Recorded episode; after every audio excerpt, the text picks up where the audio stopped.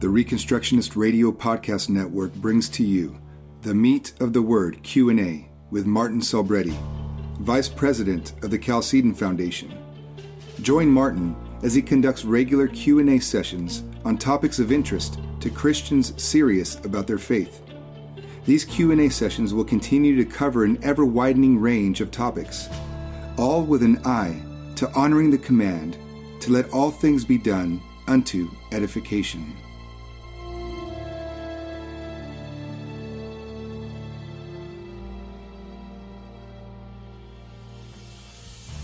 Looks like they have a different interface on this system than we are used to. That's okay. We don't mind. We can uh, roll with the punches, as they say. Normally you get the three, two, one, and here it's just, oh, you're live. So, uh, Mark Rushdoony obviously didn't do his uh, message today. They are uh, out of town. And it's unknown whether I'll be doing my message on August 20th when I'm in Australia. Because until I look at the uh, time difference, I might be committing to be answering questions at 3 a.m. in the middle of my night. but it's always possible, so we'll let everyone know at that point. I'm going to answer a couple of questions that uh, popped up uh, since last week, and uh, we'll move in terms of that. First question was posed on our Facebook thread in response to one of the posts that we made, and someone asked, "Well, what what is the law of God?" And our uh, editor felt that that was probably a leading question, and so he ended up ultimately pointing him to some material of ours rather than directly answering it. And the man who posed the question did say, "Yeah, it is a leading question, but I don't know anything about Chalcedon." So let's go ahead and uh, talk a little bit about that. Are, why is it a leading question? Because normally what happens is someone's going to end up cherry picking some particular ordinance of God's law and use that as a point of attack. Some folks have a whole list of them, a laundry list. And of course, you have to cherry pick if you're going to make cherry pie. And it's cherry pie that the opponents of God's law are intent on uh, baking and then preparing as a way to uh, cast doubt and aspersions on the law of God and and that's of course problematic. You don't see them grabbing Deuteronomy 22, 6 and 7, the least of the commandments, and holding that up for ridicule, which talks about what you do when you encounter a bird and a mother bird and her eggs in a nest on the ground. Now think about that just for a moment. A vegan would object to the entire idea of saying it's okay to eat the eggs, but leave the mother alone. And other folks saying, well, if I'm hungry, I'm taking the mother and the eggs, you see. So the Bible's sitting there in the middle, between two opposing positions that would be more than happy to criticize it and uh, attack the scriptures. So you, you are damned if you do, damned if you don't. God doesn't care what people think. God knows what's right. He refers to his own character and his justice and lays that out and shares it with us. So, what happens when you do apply God's law? Do you get perfect justice now? the quick answer is no, you don't. And it's not even promised in the law of God. Because it's a fallen world you can have three or four alleged eyewitnesses, and they can all collude together to perjure themselves. And under biblical law, a uh, execution or other uh, judgment can take place based on the testimony of false witnesses. And we are rife with false witnesses. That's why Jesus Christ, unlike us, is termed the true witness, the faithful and true and we tend not to be. So in a fallen world, you already have the problem not only with lying and perjury of witnesses, but also inaccuracy of recall and things in this order. So what happens in this world when you have this situation where you don't have access to instant justice, poetic justice, as uh, Rushdoony talked about it. In Spenserian England, the idea was, well, we have to rewrite the end of Shakespeare's King Lear because it doesn't have a happy ending, and we intend to enforce justice now in this world not have to wait till after the last judgment for it to be cleared up. But the fact of the matter is that in Scripture, God is satisfied with uh, resolving all the things that are not resolved properly here. So it's our job to apply the law of God here, and then God, in, in essence, rectifies anything that failed due to perjury or false witness and testimony uh, this is interesting because we actually have an appeal to this at several levels in Scripture. One, obviously, in Job, when he says, Even though he slay me, yet will I trust him. And that's, that's a huge confession of faith on Job's part. Even if things, and I'm innocent, he's proclaiming his innocence, even though God kills me, I'm still going to trust him on this stuff. because God's going to straighten everything out. And of course, temporally, that is in this world, God did straighten it out by and large for Job at the end of the chap- of the book, you know, of Job. But more to the point, what happens with folks that seem to escape justice here and now? We think about uh, murderous tyrants and, mur- and mass murderers who basically commit suicide at the end and there's no apparent comeuppance, or they just die peaceably in their sleep. They seem to evade judgment, and we sit there and we rack our brains and say, How is it that they got away? Did they get away? Is the question. Isaiah 28 answers this question very well, starting at the 16th chapter. God says that He's going to disannul the, uh, His opponent's uh, covenant with death and with hell. You see, what happens is people make this covenant with death. Death can hide me from the consequences of human justice, and I'll be safe and sound. And once I'm in the grave, safely in the grave, there's safety. You know, there's I don't have to answer for anything.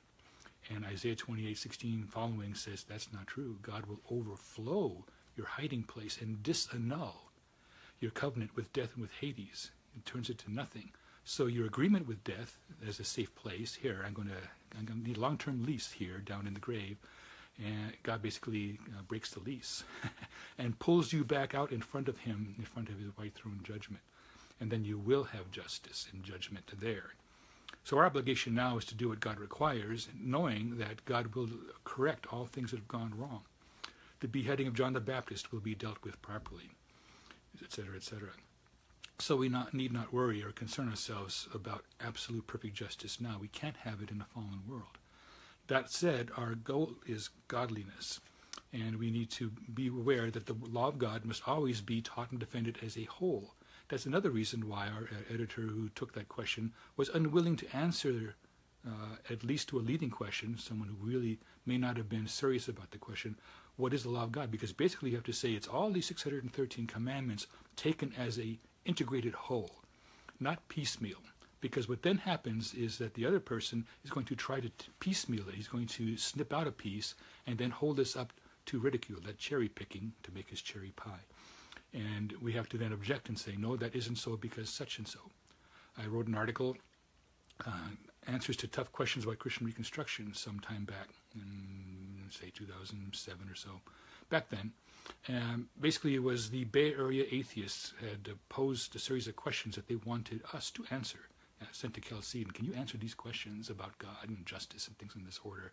What would a, a world look like under God's law? And they promised that they would publish our response. And so I wrote the response. And it basically defied all their expectations of an answer and yet still upheld the law of God in its entirety, which probably was the thing that bothered them the most. And are you surprised to find out that they did not publish it, that we ended up publishing it because they wouldn't? So it ended up being a Chalcedon article uh, as opposed to something appearing in the Bay Area Atheist Association's own organs of publication uh, that kind of tells us a little bit about their ideas about fair play. What they wanted was sound bites and quotes that they could cherry pick, and they didn't get it out of anyone over here at Chalcedon because we defended the law of God in its totality and showed that it, and you cannot just uh, take a piece and detach it and apply it. It must be part of an entire whole. And that's why folks like Bahnsen and Van Til and others say it's always important. Thank you for that, Chuck uh, Chuck Ransford put up the, uh, the article for those who are interested and haven't read it. It is worth reading to see that there's a whole worldview built into that, and you can't just uh, do a shallow exposition of the law of God. These are deep, marvelous things. That's why there's this amazing comment in Hosea 8:12 about Ephraim.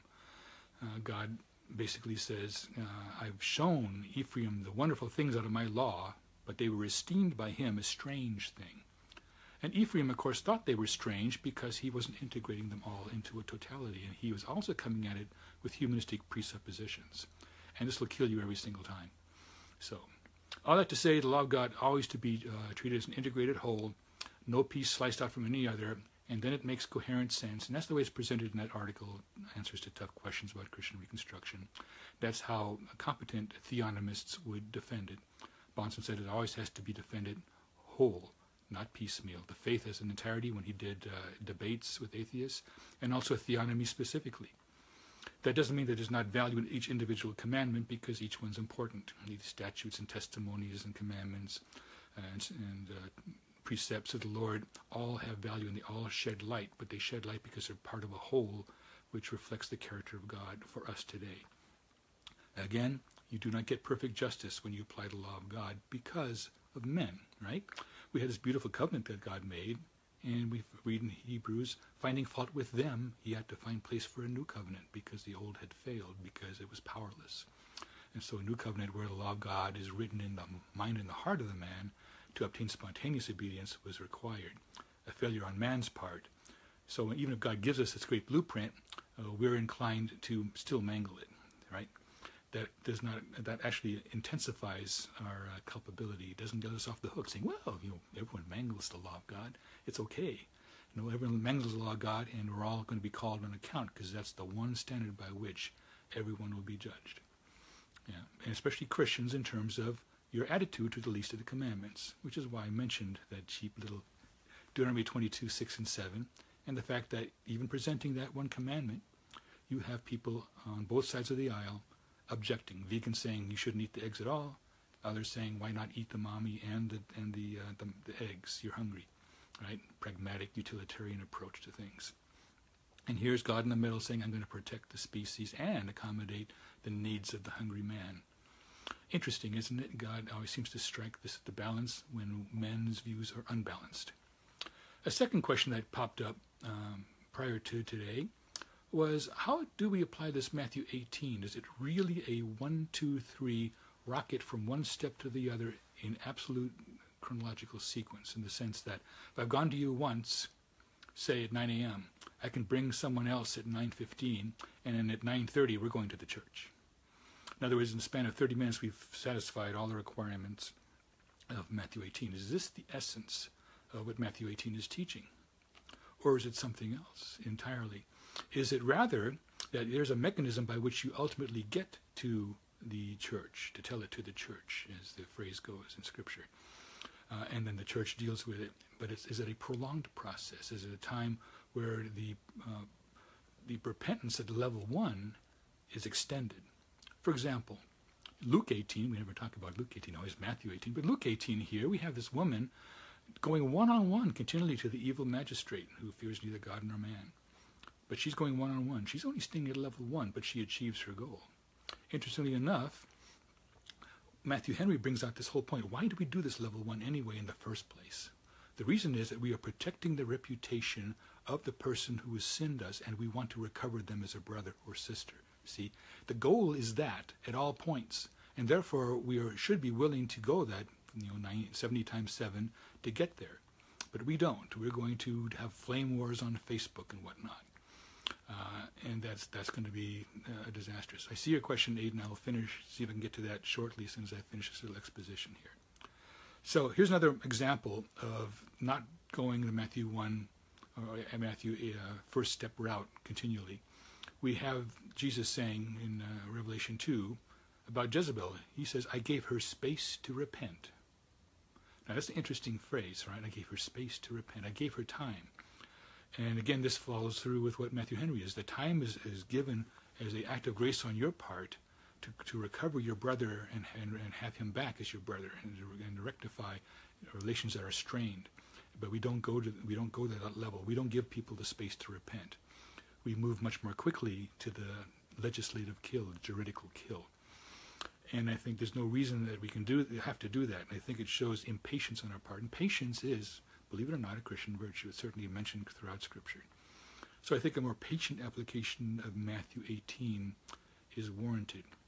The second you go bring witnesses, now the person uh, realizes that it, the matter is known. To quote what Moses thought was when someone mentioned the Egyptian buried in the sand. Uh oh.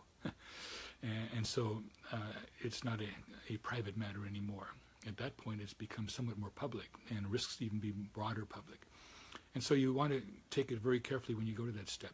If it's needful, you go there. But be sure it's needful to go there. Give them space to repent.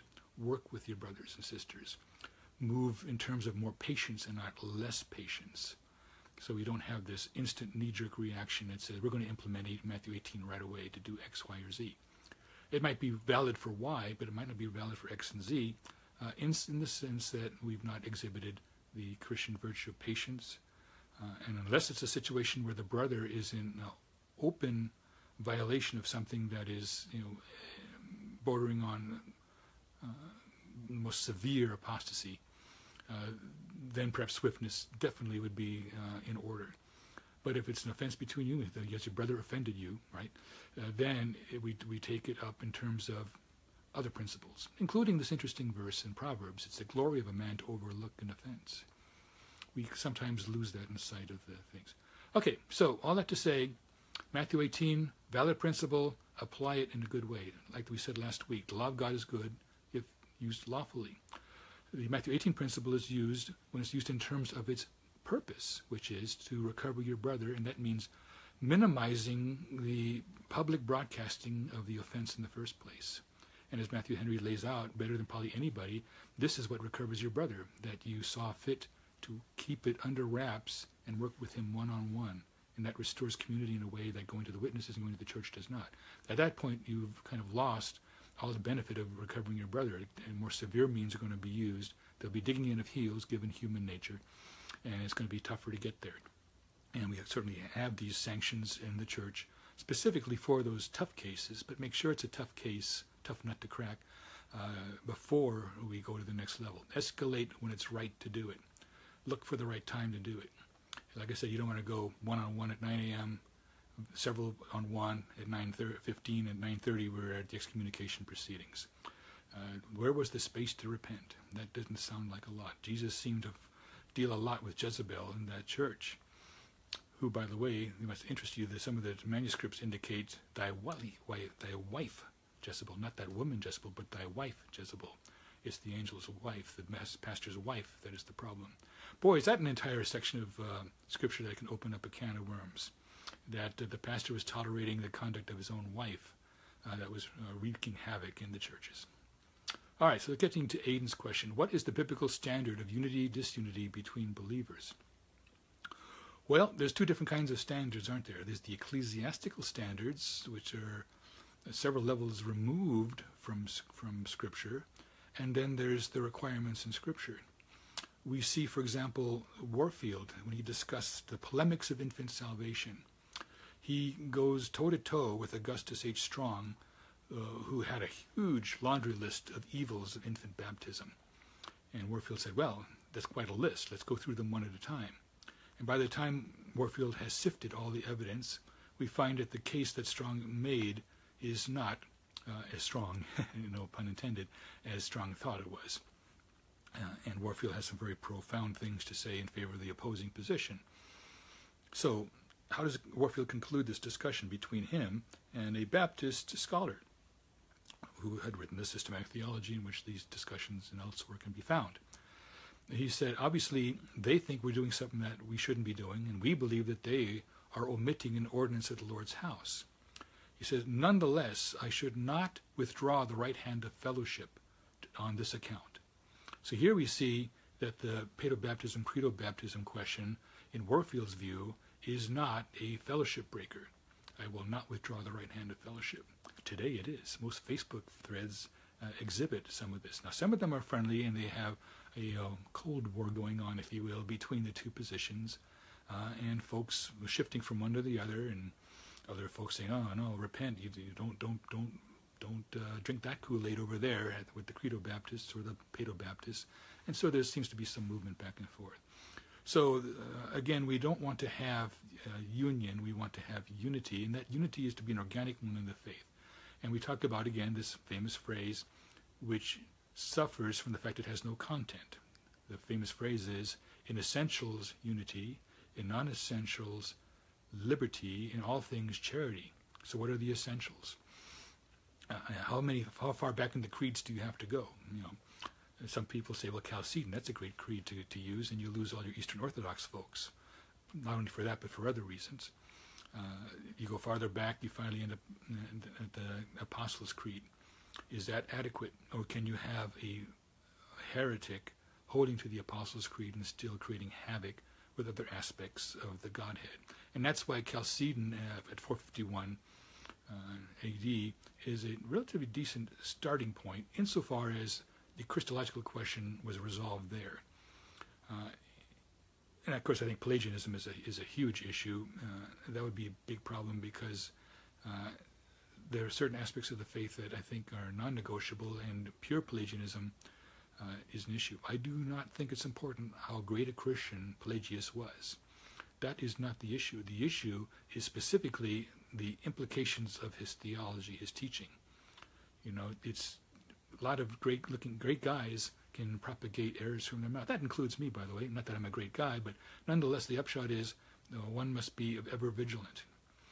But I'd say if you if you see something that is, uh, and that's you have these different creeds going on in confessions. Someone says I'm a 1689 London confession, well I'm a Westminster guy. Well, which revision? 1903. So you see, we have all these divisions that are potentially possible uh, as we split finer and finer. All we can say is that ultimately there will be doctrinal unity. It is coming. well, there's an editorial comment for you folks. If you just cat it, you are a great guy from our perspective. Of course, there's a um, um, a reason that some people might think that. Uh, and here's the big issue: flattery can get you everywhere in many circles. When I uh, did this series of lectures on the imperatives of Scripture, uh, it was to be 151 lecture series, each one about an hour. I think I got three quarters of the way through it. I ended up spending three of the lectures on flattery and the impact it has on people and what the scriptures have to say about it. Mm-hmm. So uh, there's a lot to be said about the uh, the effects of it. Not that I'm going to accuse uh, my uh, tech person of flattering me, but simply pointing out. Uh, be mindful that it's ever present. It's present uh, usually as a trap, even in Facebook discussions, for example. Now, why do I mention Facebook discussions? Because we're on Facebook Live. So uh, it's certainly within my purview to draw attention to the environment around us here in the Facebook world. It's a little bit of a micro universe where we get to share with everybody. So for that, I'm grateful for the opportunity. And uh, we, we always pray beforehand that uh, edifying things would come of it and liberating things too. Because the truth will always uh, will set you free, right? So, uh, do I have any other questions pending? Ah, you were describing orthodox standards. What about abolitionists who hold to orthopraxic standards? Uh, I guess the reason that you might be mentioning orthopraxis is the issue of um, that there's two aspects, orthodoxy and orthopraxy. And they often end up being pitted against each other. In other words, we see a conflict of interest between the two. These things ought not to be. Uh, no, they are. The fact of the matter is, we're living in an era. Normally, we have a lot of orthodoxy and very little orthopraxis. We have people hearing the word and not doing it. Now we have the issue of uh, folks that are doing the word but are accused of not hearing it, in the sense of uh, not coming under a government ABC of local church XYZ for example. Warfield made this comment, and we've quoted it. I think this will be our third time, and this is our eighth Q and A. Uh, you cannot split rotten wood. One, and when he made that comment, he meant to say, as as Machen pointed out, who we shared that comment with, uh, he he said it was so dead in the churches that spiritual life would be found outside the institutional church, and that's quite an indictment of institutional churches and it persists in many respects to this day. The massive amount of local churches today are very much anti-law, and they might be pro-gospel, but the gospel, as a consequence of that, is is uh, is mangled. So when abolitionists come along, come on strong because they are opposed to murder. Imagine them coming on strong against something like that. Why would they bother with the trivial thing like murder of inborn babies, right? But the point is that they're saying the, what we've been doing since Roe v. Wade has not worked. So this pragmatic argument is self-refuting when you look at it. So, and we can see it here in Texas where I live, where folks that are head of the pro-life uh, community do everything they can to head off anything sounding abolitionist. They want to stop those particular bills dead in their tracks on various pretexts. Uh, and when a bill actually has teeth in it and gets through and it promises to remove and abolish abortion, uh, there's objections to it, and everyone runs. You know, we've seen the same thing, say, in the Southern Baptist Convention when Bruce Shortt would want to introduce that resolution saying, let's pull all the Baptist kids out of the public schools.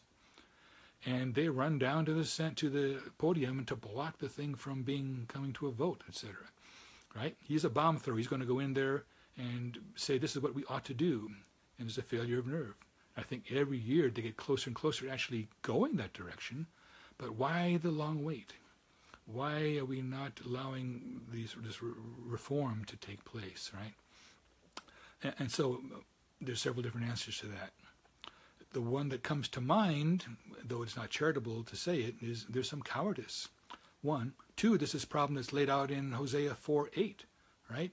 Uh, the leaders, they eat up the sins of my people. What's that mean? It means insofar as uh, we don't correct the course because we're making money at it. Why would I kick over my rice bowl when I have a good thing going? And so a long run, in other words, I'm not interested in solving the problem, I'm interested in perpetuating the problem. Now I'm potentially uh, impugning motives, right? I can only look at the actions and say the upshot is the consequences of going the, the incremental route as it's now been taught, about, taught and pushed aggressively. Aggressive incrementalism, can you imagine there's a such thing? Uh, aggressive incrementalism uh, is, is pushed at this point. And, and it basically is pulling in our horns and they're defending this very, very, very strongly. And I think that's inappropriate. I think we need to be more decisive. Now, I don't agree with every single scripture that allegedly supports abolitionism, and neither did Dr. Rushdoony. But I think in principle it is sound, and I support the idea of going straight to the course. Uh, introduce legislation that declares the murder to be a murder and not to hide it uh, and, and uh, sugarcoat sin.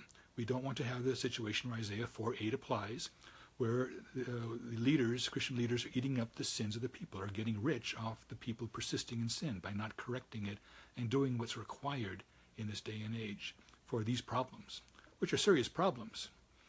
Uh, Dennis Peacocke, back in 2010 in Denver, he lectured and said, you know, um, we've lost 20% of our population to that would have been here but is not due to the presence of uh, abortion in our midst. So who's going to, you know, what, what are we doing? We're slaughtering ourselves, in effect. Who's going to stop the slaughter? Are we going to do uh, slaughter stop incrementally, or are we going to go um, more pedal to the metal? Uh, when I've discussed this question way back when, uh, in a Chalcedon article, incrementalism versus um, whatever idealist, I guess you'd call it, idealism, more ideal approach. It said they both have something to say. Uh, if but do are are making incremental progress? That's the question.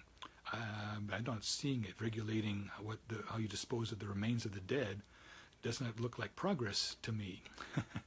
it looks like we are whitewashing the wall. This is a phrase from Ezekiel 14 where he says, you know, you built up this wall and you and whitewashed it to make it look great, but God's going to uh, discover, which means un, that's King James language. Discover means uncover, remove the covering of this wall, and remove the whitewashing and expose its foundations and prove that it was a corrupt structure from the start and, and was going to implode on itself from the get-go, notwithstanding all the whitewashing. So we have to at least speak with some moral authority in this area it doesn't mean that everyone who supports pro-life is going to fall into the category of saying, well, I want to eat up the sins of God's people. But there's simply, yeah, there, there it is, purists, incrementalism versus purists. Again, I might change my view on a couple of nuanced points in here insofar as how the argument is developed recently. We'll actually be publishing in the very uh, next Faith for All of Life article by Reverend Pastor Peter Allison uh, north of Houston he lives, and uh, he's had a part to play in some of the Texas legislative actions related to abolitionism. And we think what he had to say is very important. We'll be publishing that.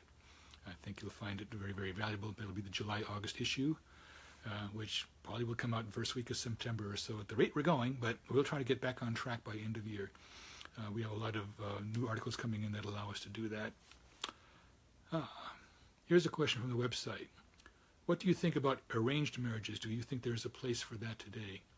It'd be more helpful to know who asked that question because certain folks, the, uh, we don't actually get what I would call naked, neutral questions. We have folks with an axe to grind one way or the other. And what and sometimes people pose these questions. We've had maybe a quarter of them coming in since we started these Q and A's with someone who has an axe to grind and wants to see what Chalcedon is going to say. Are they going to endorse my position, or are they going to reject it? Are they going to soft pedal somewhere in the middle? Everyone wants to know. Uh, and maybe they can say, well, I can discredit Chalcedon based on their answer because I'm going to have a list of verses that are going to uh, refute them. And they're going, and but we don't get that full interaction, you see. So I'm okay with it if we're going to have a complete interaction on the point. Uh, and usually, what happens with this arranged marriage question is the following it has to do with what's authoritative in Scripture. Now, Chalcedon's view is that the 613 laws of God are authoritative. They can bind the conscience.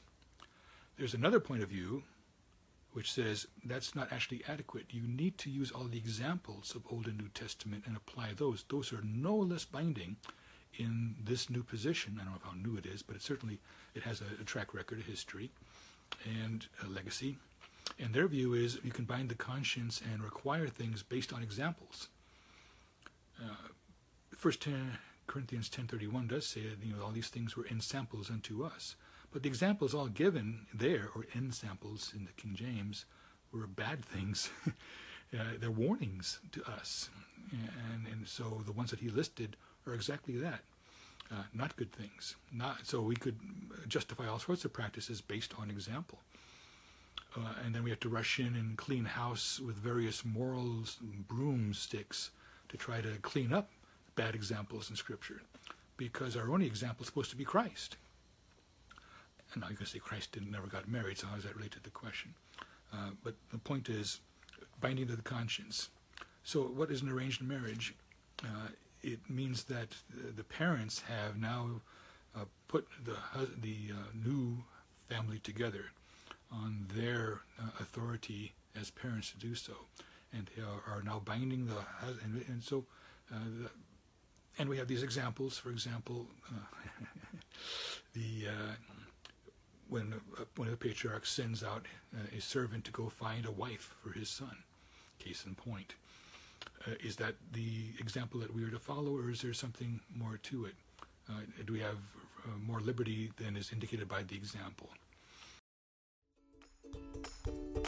Are you interested in Christian education? Would you like to learn how to be a Christian teacher or how to run your very own Christian school with success? The GCS Apprenticeship Program can help. Learn more on our website at gcsapprenticeship.com. So, I think what comes to bear here is the value of those Old Testament examples. Are they the guide? the guide, not a guide or a potential source of wisdom. They can potentially be a source of wisdom, right? I mean, there's certainly enough evidence in Proverbs to cast some positive light backward on some of the examples. But what happens is that instead of a nuanced view, we get all the examples of the Old Testament are good. We should adopt them all, including this question of the arranged marriage. And here's some examples of that. So, um, I would uh, I would object that the conscience is bound by those examples. Can it be a great marriage? Can it be a successful marriage if it's arranged? Well, there's a lot of factors that go into it. Uh, there's the attempt on the um, parents' part to try to be covenantally faithful. But the question then could be raised to what extent is this simply um, an unbiblical level of control? That, in other words, a, a liberty in Scripture is being potentially trampled upon. Uh, that doesn't, and there are marriages in Scripture that were not arranged too. So it's not as if it's uh, all or nothing in terms of this principle. See, so a lot to be said on these questions.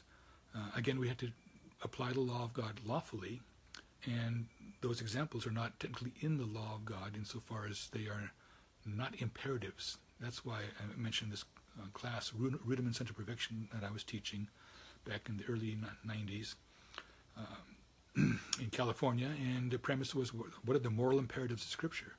And I figured there were 151 classes, less lessons that could be had in this area, and I set forth where you shall or shall not, and uh, we don't have this issue with the question of the arranged marriage. So, if anything, this is an area of liberty, and that liberty, I think, probably would extend uh, to the people who are going to get married as much as to the parents. I think uh, when we go into the case of the examples and justify the practice there, uh, we run aground and are going beyond the scripture. Even though we're quoting scripture, but we're quoting scripture in a way that I think does not carry moral, you know, ultimate moral authority. It is rather human examples that are being lifted up to that level. Uh, if there's more to be said on that point, I'd be glad to take follow-up questions, but I think I've just beaten uh, that into the ground uh, insofar as the core principles behind the question. And if there is a place for it today, uh, it would be in terms of uh, liberty under God's law, and I mean the commandments of God's law, not the examples of the Old Testament.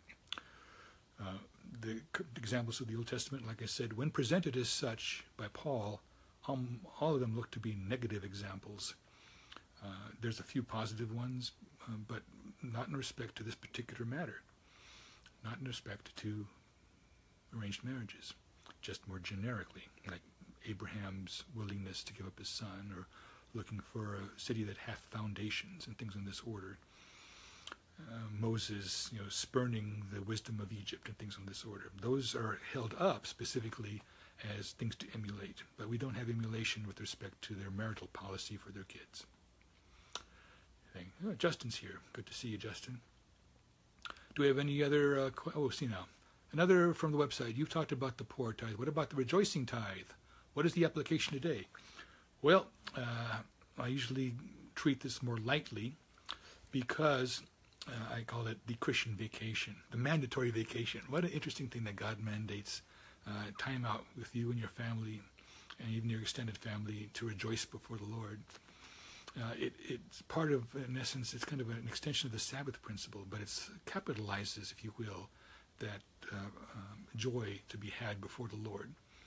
And it encapsulates that. And I don't know how well uh, Israel did this, but it seems to me that a a community that is big on the rejoicing tithe will look won't look for their joy anywhere else because they're getting everything um, with God's blessing on it heaped up to them in uh, in going down that direction. The beauty of it is you have tremendous liberty of how to apply it. Um, uh, so the only dispute there is can Christians go to Disney World or something on this order? Is that going to qualify? Well, the guys, every family to it themselves. Make sure it's before the Lord. Uh, we're not, not here to attack uh, Disney World. Uh, God's going to destroy everything that's not rooted up anyway. So it's in the best interest of those facilities finally to see light and uh, and to prosper in terms of God's law. And we can certainly be a witness to that. But the upshot is for the rejoicing tithe, uh, the the person that gets hurt when you don't observe the rejoicing tithe is yourself and your family when you don't observe the poor tithe, the person that gets hurt is someone else. And God takes notice of that. There's no indication in Scripture that failure to keep the rejoicing tithe does anything other than harm yourself. But when you harm the poor by not keeping the poor tithe, God says, aha, you're grinding the faces of the poor, and I'm going to grind you back. And so the culture that uh, deprives the poor of what God has provided them will pay a price. And so it's best to pay that because there are sanctions that God levels providentially over us uh, for failing to keep the poor tithe. Not parent, no parent sanctions for not for failing to keep the rejoicing tithe. But it does show that you have a very crabbed outlook on life if we're not keeping the rejoicing tithe. We're saying tithing is gone. We don't need that. We have just we have Jesus. And yet here's this entire tithe set aside to rejoice before the Lord, including Jesus, right? Father, Son, Holy Spirit. And, and so our sense of joy, hey, Justin, uh, hello to you, or howdy from Texas. Our sense of joy uh, is minimal. We get caught up in the um, the rat race, if you will. Not that Christian vocation is a rat race, but there's a sense in which there is work of the sweat of the brow, and the rejoicing tithe is there to create an option uh, rather a, a, place where God refreshes us. Seasons of refreshing come to us through the Lord when we rejoice before Him, which pleases Him and edifies and builds us up. So why would we not obey the rejoicing tithe? Priscilla Munoz asks, what are some recommendations you would give To a couple who are asking for your counsel before marriage, what should they be doing, reading, discussing before marrying?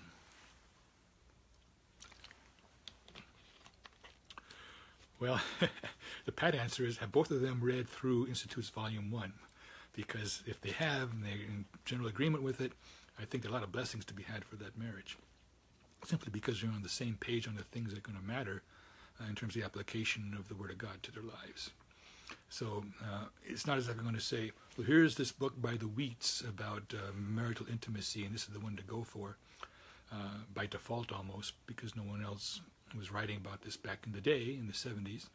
But, you know, that book is problematic in many respects. It has huge antinomian streaks in it. So we don't see a lot of strong theonomic discussions in specific about these matters. So it, nowadays, I think it makes sense to go to uh, your spiritual leadership, whoever that might be.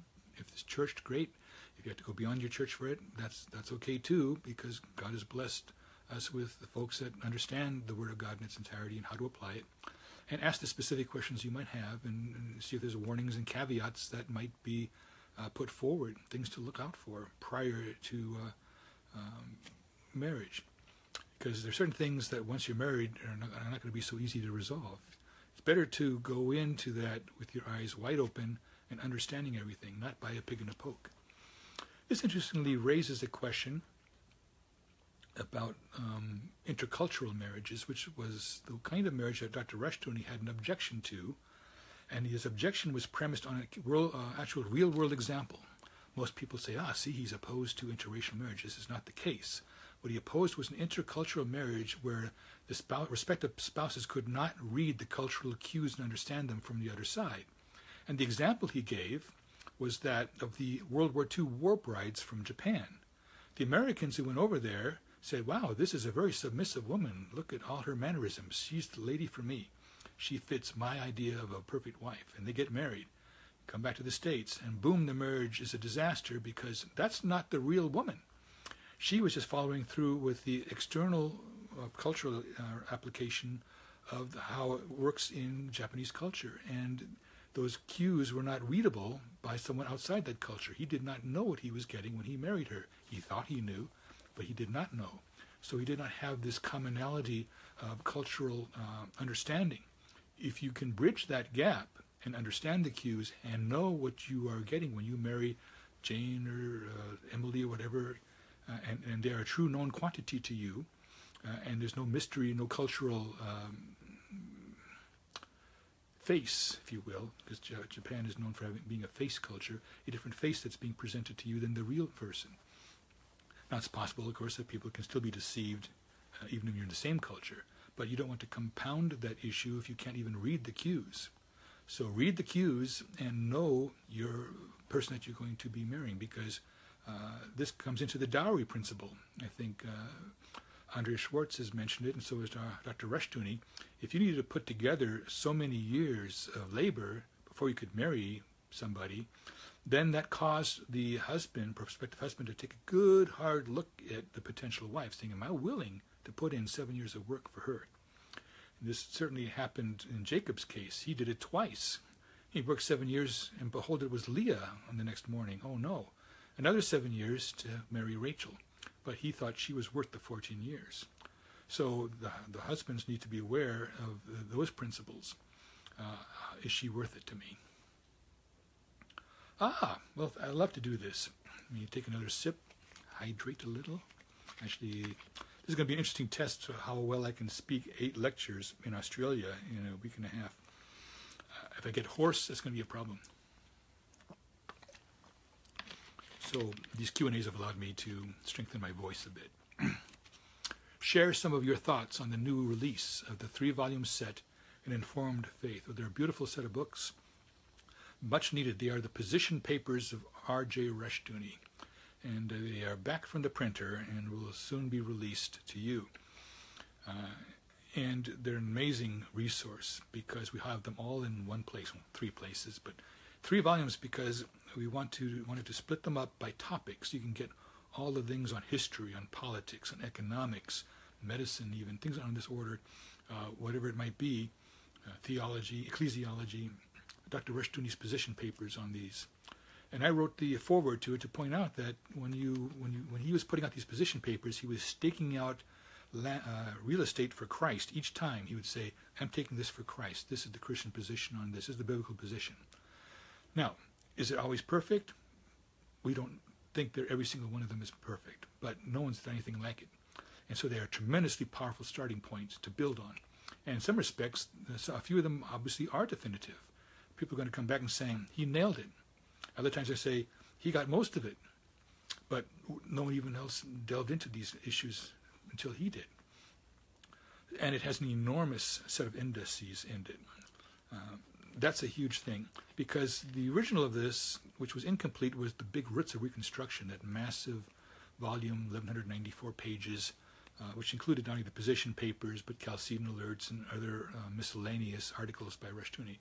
Here, and that only extended up through 1989, you know, 65 to 89, his writings. Here we had the position papers specifically all the way through to uh, when he stopped writing them. And it's a complete set that's fully indexed scriptural index, topical index, subject index, and a couple of more, um, author index, I think. So you can find anything about anything in this. And the indices are very, very thorough. So as a resource, they're tremendous. I imagine in a Kindle form, they'll be uh, fantastic. Uh, I'm a latecomer to the Kindle scenario because uh, I've used other uh, formats. And I suffer from what Gary North calls Picard syndrome. I like to have a physical book in my hand. Nonetheless, I can see the value of, uh, of a Kindle and the power of being able to bookmark things, highlight things, make your own notations, and go back to them. And so this volume is going to be stupendous. If you don't have one, you're going to want to get this. Uh, it's going to end up being a, a major work of Christian reconstruction in Informed Faith and it is finished, and 12,000 pounds of books were delivered from the publisher to Chalcedon's warehouse a few weeks back and being prepared for shipments. Andrea asks, do you think readers will get good ideas to focus on areas for us to further Christian reconstruction as a result of going through these papers? Well, that's kind of the point I bring out in the foreword. They absolutely invite extension. The kingdom of God is not about sitting on laurels of our previous theological generations uh, is to build on that. And so these position papers are a foundation on which a structure must go up until the capstone is placed. And each of us has a part to play, and each of our children and grandchildren have a part to play in adding to the structure that this book, uh, these three volumes, does such a wonderful job of laying out for us. And yes, if you don't know your calling in Christ yet, get these volumes and you'll find one. I mean, there's so many different topics touched, and if you can't, you know, if if you if it doesn't cover this volume doesn't cover it, the thing that you specialize in doesn't exist in all likelihood. You know, it might be something like quantum physics or something. And I'll have something to say about quantum physics in Australia when I speak on the Christian reconstruction of the of the physical sciences, because there is everything to be said about all these areas of uh, thought every every thought captive to the obedience of Christ. That's our mission, and this includes the hard sciences, which are often as derelict as uh, the, the uh, economic sciences, the political sciences, the social sciences are. Uh, we need to have a paint with the widest possible brush. Why? Because Isaiah, I'm sorry, Psalm 119 says, "I've seen an end to all perfection, but Thy commandment is exceeding broad." extends over everything. I believe that's the 96th verse, if I'm not mistaken. Psalm 119. And by the way, that's one of the great psalms to read on a regular basis. 1, Psalm 1, Psalm 19, and Psalm 119. Talk about symmetry. It's the longest psalm in the scripture, and it tells you something that David thought it was worth building a psalm, eight um, verses for every letter of the Hebrew alphabet, 22 uh, times 8, because 176 verses. So it glories in the law of God in the wonders of it, in the amazement of it, and why he weeps rivers of waters when it's broken. I'll give you this to the abolitionists. They do weep rivers of waters because God's law is broken in respect to murder, and they're not willing to sit and on their hands about it. So for their zeal, I give uh, full points. A lot of the friction, I think we can work work things out possibly, but if we're certainly in a situation where Isaiah, uh, Hosea 4:8 applies, there's going to be more friction and probably well earned. So, yeah, the uh, bottom line is, if this is an amazing resource because it lays out the foundations. Each one, like I said, he he started. And, and think about this for a minute. How he approached this. He wrote one position paper first, and that's all he had was this one topic that he touched on. Then he wrote another one, and he might generate, you know, three or four or five a year. But span this over 30 plus years, and you have a whole bunch of ground being taken for Christ. You need to see it the same way. By the way, another point, not only uh, is it that possible that you will look at and read this book and say, I want to build on his position paper 27 on this topic, Titanism, whatever it might end up being, or uh, number 50 on uh, incorporation, where he takes a different tack than a lot of folks do. Uh, and I happen to agree with Dr. Rushdoony on this, but be that as it may. There's also the potential for space between these position papers, where he might have planned to go there, but God, Lord called him home before he was able to finish, or he didn't have an, uh, an area of um, strength there. We always want to write in areas of strength, not in areas of weakness. I always say, I don't know if you don't know the answer, right? So he might not be able to get around to something that he planned to do. So if you see this, well, there's he's a paper on this and a paper on that, but not a paper in between on X or a paper beyond this one over here. So maybe it's time time for you to write a position paper that fills in the hole. So it's not just a matter of finding something of his that you can build on top of, but also if you think his foundation could be wider, more power to you. Go ahead and widen it. So, uh, any other uh, questions? Again, I have the highest recommendations for an informed faith. I'm not sure if it's up on the website yet, um, but as soon as it is, I would get a copy. I believe there's going to be a pretty decent um, initial promotional deal for it. I think it'll be, if memory serves, it's 15% off with free shipping and it's a heavy volume in three volumes. It's it's it's big and it's beautiful and it looks gorgeous. Ah, it's coming. it's always fun. Uh, I don't have the benefit of Bo Snerdley in my ear. Mr. Snerdley, what do you think? Well, I actually have to read the responses from, from my technical people here. And so the banter here is me reading in the middle of something. If they say something too funny, well, I'm in a serious uh, mode, and that there comes that inappropriate use of uh, corporate humor, as we say. So, yes, it's coming, and I, I don't want to beat a dead horse, but it's good for folks to get a hold of that volume, those three volumes. I don't think they're being broken up, nor would you want to break them up, I don't think, because they're a complete swath, cuts, cuts a wide swath through all areas of life and living and that's what makes it a powerful uh, trilogy. It will be for Rushdoony, I think, what Schilder's trilogy was about the crucifixion of Christ. Uh, a different approach, but just as important, and will have a long-lasting impact uh, from everything that we can see, because it's so badly needed due to the fact that we have a drought of the, the Word of God and its proper application these days. Well, three thumbs in a row. Either someone's got an itchy trigger finger, or we have folks who approve what I'm saying. Do I have any other pending questions? I, I never have a sense, well, I could, actually could have a sense for the time. We're about 51 minutes into our discussion. We usually, uh, that's correct.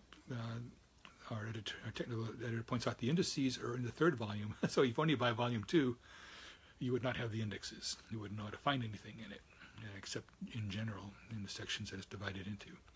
So definitely get the entire three volume set. You see, this is a little different case than the Institutes of Biblical Law, where it would be um, possible to read volume one uh, and get volume three or two later. Uh, they each supplement each other, but in this case, it's a different bowl. Yeah. ah, yes. Thank you, Gordon.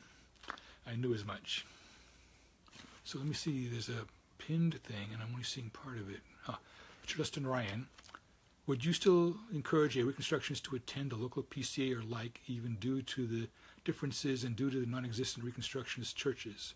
Or would home church be more effective uh, by listening to, and I mentioned the rest of the sentence is pretty clear, um, edifying lectures and things in this order? There comes a time uh, where the home church is important, and believe it or not, home church is discussed in some of Dr. Rushdoony's uh, work.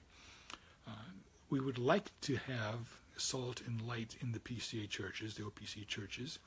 Uh, and in essence, we do have, in many cases, a um, what would I call it? not a get out of jail free card so much as um, a carte blanche to do that in some of the PCA churches. So there's there are theonomists and reconstructionists out there in the PCA, but each church is different. Some churches are very much no, no, no to the law of God. We don't we don't see it, uh, and they might make it a referendum on, on theonomy at that point, and that that becomes problematic, doesn't it?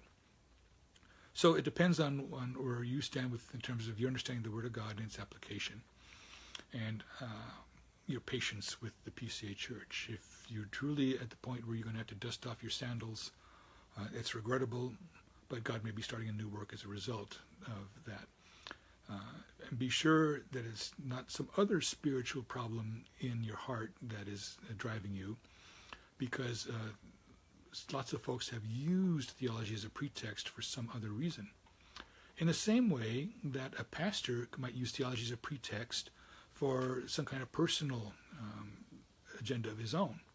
And he uh, cherry picks the scripture to build his cherry pie and does the same. So let's not fall in the same trap as, a, say, a wayward pastor who's dead set on being least in the kingdom of heaven with the support of the law of God. Uh, let's make sure that we have a clear conscience when we form our own home churches. But uh, they certainly are forming. Perhaps more non negotiable than, say, even that would be support for homeschooling. If the pastor is going after you to tooth and nail, and hammer and hanging hammer and tongs to try to get your kids in the public school, it's time to walk. I mean, that is, I would regard that as he wants to put your kids through the fire to Molech and you need to be start a home church if that's the only alternative. So to me, that's a little bit stronger point than someone who's weak on the law of God. There, at least, you might be able to rise to a position where you can teach and have an influence and impact, as long as they're not impacting your family in an antinomian way. See, now you you have to do twice the work in essence. Now, there's a benefit to that, believe it or not. I, I am always minded of what uh, Dr. Joe Morecraft had to say. Why did he go it was to Columbia Theological Seminary, a liberal school. Why would he do that? And he said, Because I knew if I went to a conservative school, I would not be on my guard. I would pretty much accept what everyone was telling me because I trusted them. But if I went to Columbia, I would be on my guard for everything they taught, everything coming down the pike. I would have to be on my toes on because I knew I couldn't trust them. And it gave him a sense of vigilance and, and authority and command of the scriptures he would not have had, believe it or not, in a setting more friendly to his actual convictions.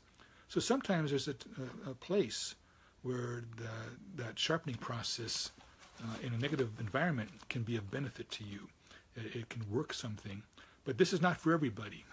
we don't normally say, send your folks to the most compromised apostate uh, seminary you can dig up just because you'll be on your toes. But for some folks, it worked, and it worked wonderfully for Dr. Morecraft. So for him who has ears to hear, let him hear that. Let's see, I think I missed a mess question. Priscilla asks, what are your thoughts on Reconstructionists using the humanist court system for cases of murder, theft, rape, etc., where the biblical standards of determining truth or restitution are not followed? Well, of course, we have uh, this problem that the uh, the wicked frame mischief using law. We're back to Psalm 94:20, and in the case of these the murder trials, uh, certainly only the state, the executive branch of government, the civil magistrate of Paul, has the authority to execute uh, for capital crimes, the only ones he can go to. Are they flawed? Yes. What do we need to do? We need to be salt and light and inform them and rebuild them. Why have they detached themselves from biblical law? Because the church led the charge away from biblical, biblical law. And so you, the, when we say that the culture is the report card of the church, the courts are also the report card of the church. They show our lawlessness as Christians by and large. So when some of us are pushing back, the Reconstructionists, and saying, no, the law of God is, uh, applies, everyone thinks that, you know, we've gone insane. But that's the only place where liberty and true law is going to be had. An alternative, of course, are church courts. Now, at the moment, church courts are much worse than the secular courts. You'd be out of your mind to go to a church court. You run the other direction, solve your problem in the state court, and then come back to the church. Uh, sadly, that's true, but there are so many cases of this.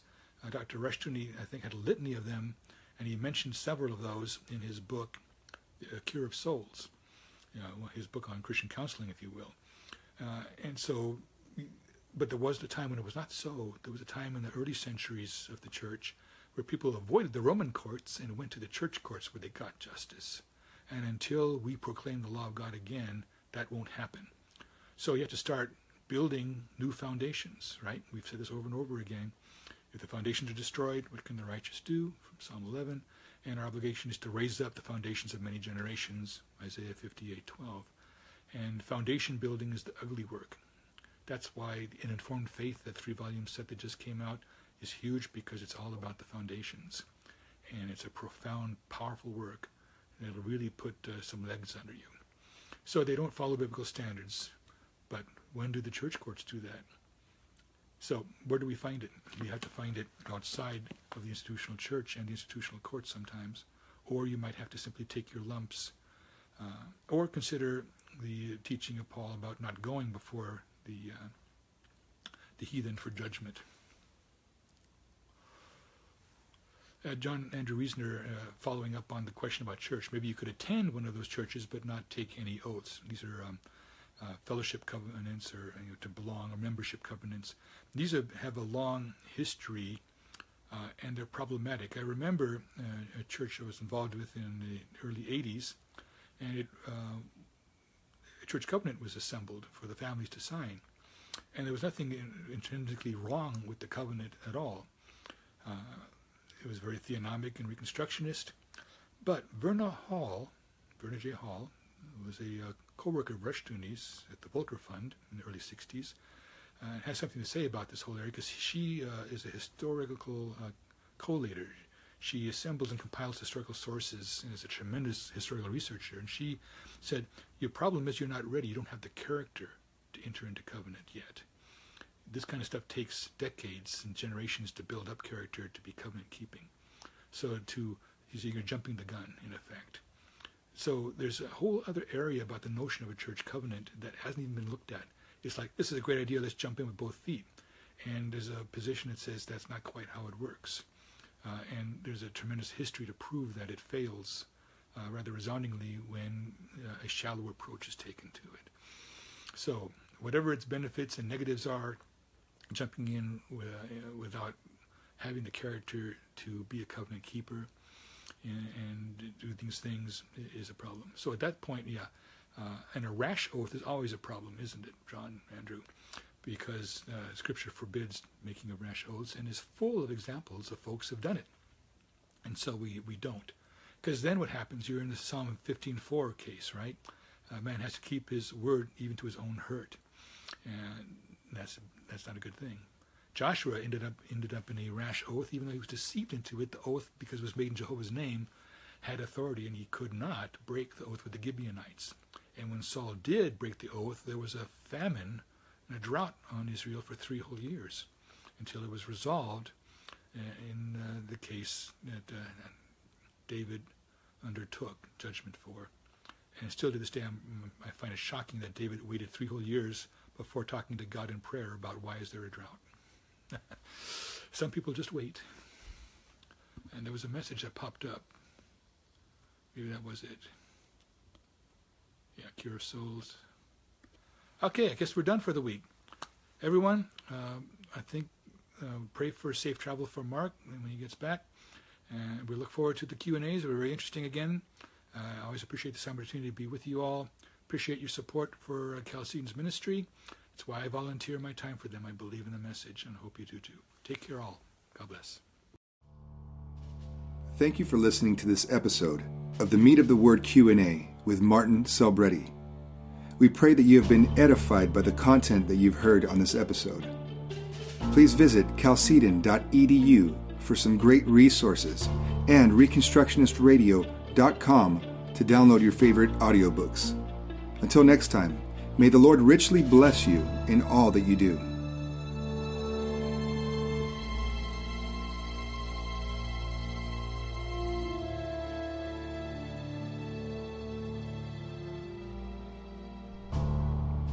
The Reconstructionist Radio Podcast Network brings to you a complete lineup of podcasts where you will hear practical and tactical theology our desire is not simply that you consume our shows, but that you also live out your faith in every area of life.